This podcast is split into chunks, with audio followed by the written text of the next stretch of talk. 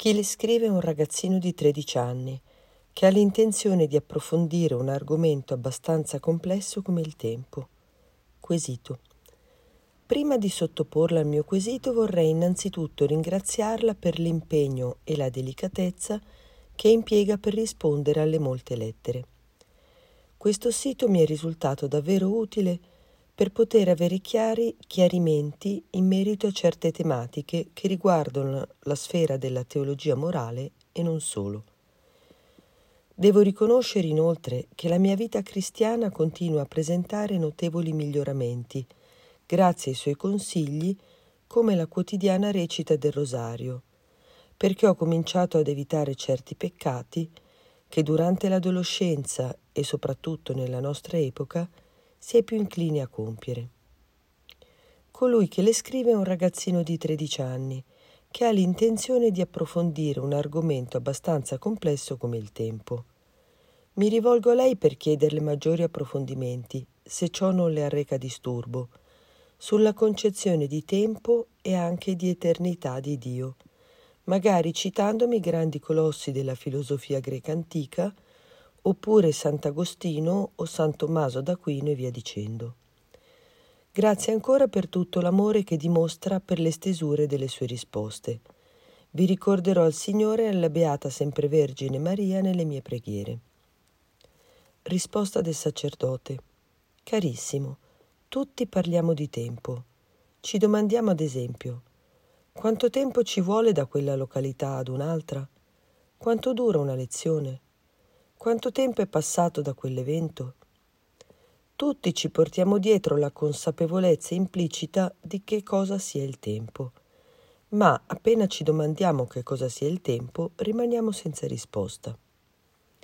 Era questo il motivo per cui Sant'Agostino nelle sue confessioni si domandava Ma che cos'è il tempo? Chi riuscirà a spiegarlo facile e breve? Chi potrà col pensiero capirne tanto da dirne una parola? Eppure non c'è idea che ricorre più familiare e nota nei nostri discorsi che quella del tempo. E la comprendiamo bene anche quando la sentiamo dire da un altro interlocutore. Che è dunque il tempo? Se nessuno me lo domanda, lo so. Se voglio spiegarlo a chi me lo domanda, non lo so. Confessioni No, undicesimo, 14. Credo che non si sia trovata definizione migliore di quella del filosofo greco Aristotele. Il tempo è la misura del movimento secondo il prima e il poi. Sicché possiamo dire che c'è il tempo quando c'è il passato, il presente e il futuro. Quando il presente non passa e non c'è futuro, si parla di eternità. L'eternità allora è l'istante che non passa e non ha passato.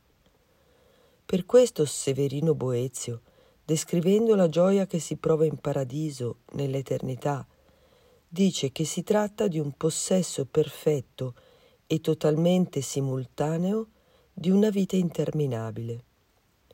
Interminabilis vite tota simul et perfecta possessio. De consolazione. Quinto. Quando Aristotele ha detto che il tempo è la misura del movimento secondo un prima e un dopo, ha fatto anche un'altra grande considerazione. Il computo secondo un prima e un dopo è fatto dalla nostra mente, è il nostro modo di considerare le cose. E dice il movimento è nella realtà, ma il computo, ossia la misura del movimento, è nella nostra mente.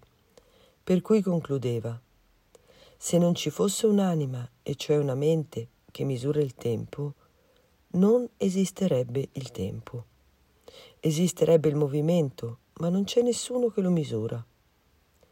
Questo è il motivo per cui Sant'Agostino dice ancora quello che ora è limpido e chiaro è questo. Né futuro né passato esistono. E quindi non si può propriamente dire i tempi sono tre, passato, presente e futuro. Forse sarebbe più proprio dire i tempi sono tre, e cioè il tempo del passato, il tempo del presente, il presente del futuro. Essi sono tutti e tre nell'anima, cioè nella mente NDR, ma altrove non li vedo. Il presente del passato è la memoria. Il presente del presente è la visione. Il presente del futuro è l'attesa. Vedi Confessioni undicesimo venti.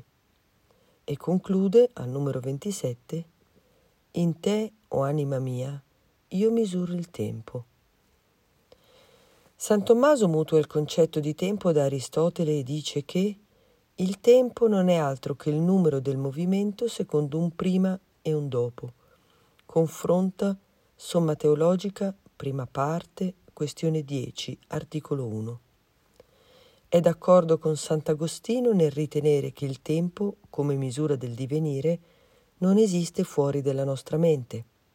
Tuttavia, osserva, ha una sua radice nelle cose, perché senza il divenire, che è proprietà delle cose, non ci sarebbe neppure il tempo. Scrive, ciò che appartiene al tempo come suo elemento materiale si fonda nel divenire, ossia nel prima e nel poi. Invece, per quanto concerne il suo aspetto specifico, formale, questo è frutto dell'operazione dell'anima misurante. Per questo motivo Aristotele nella Fisica 4.14 dice che se non ci fosse l'anima non ci sarebbe neppure il tempo. Vedi commento alle sentenze di Pietro Lombardo, primo 19, 2, 1. Osserva anche che il tempo è una delle proprietà delle realtà corporee, le quali sono necessariamente soggette al divenire, al cambiamento, allo sviluppo, alla generazione e alla corruzione. Il tempo è la misurazione di cose che hanno successione.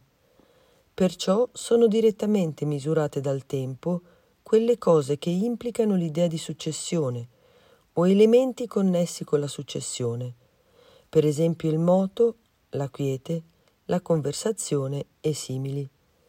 Vedi Somma Teologica, prima parte della seconda parte, 31.2. San Tommaso, parlando del tempo, necessariamente parla dell'eternità, ma introduce anche una realtà che sta tra il tempo e l'eternità. È l'Evo. Alcuni ai suoi tempi, per farla breve, dicevano che l'eternità non ha né principio né fine.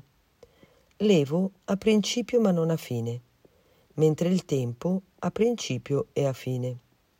E concludevano, Dio è nell'eternità, gli angeli, buoni o cattivi, e le anime separate sono nell'Evo. La realtà di questo mondo sono nel tempo. Questo modo di ragionare è certamente comprensibile, è sintetico ed è anche bello. Ma San Tommaso non è soddisfatto, perché rileva, supposto che gli angeli siano sempre esistiti, l'Evo differirebbe ancora dall'eternità. Dio infatti avrebbe potuto crearli dall'eternità.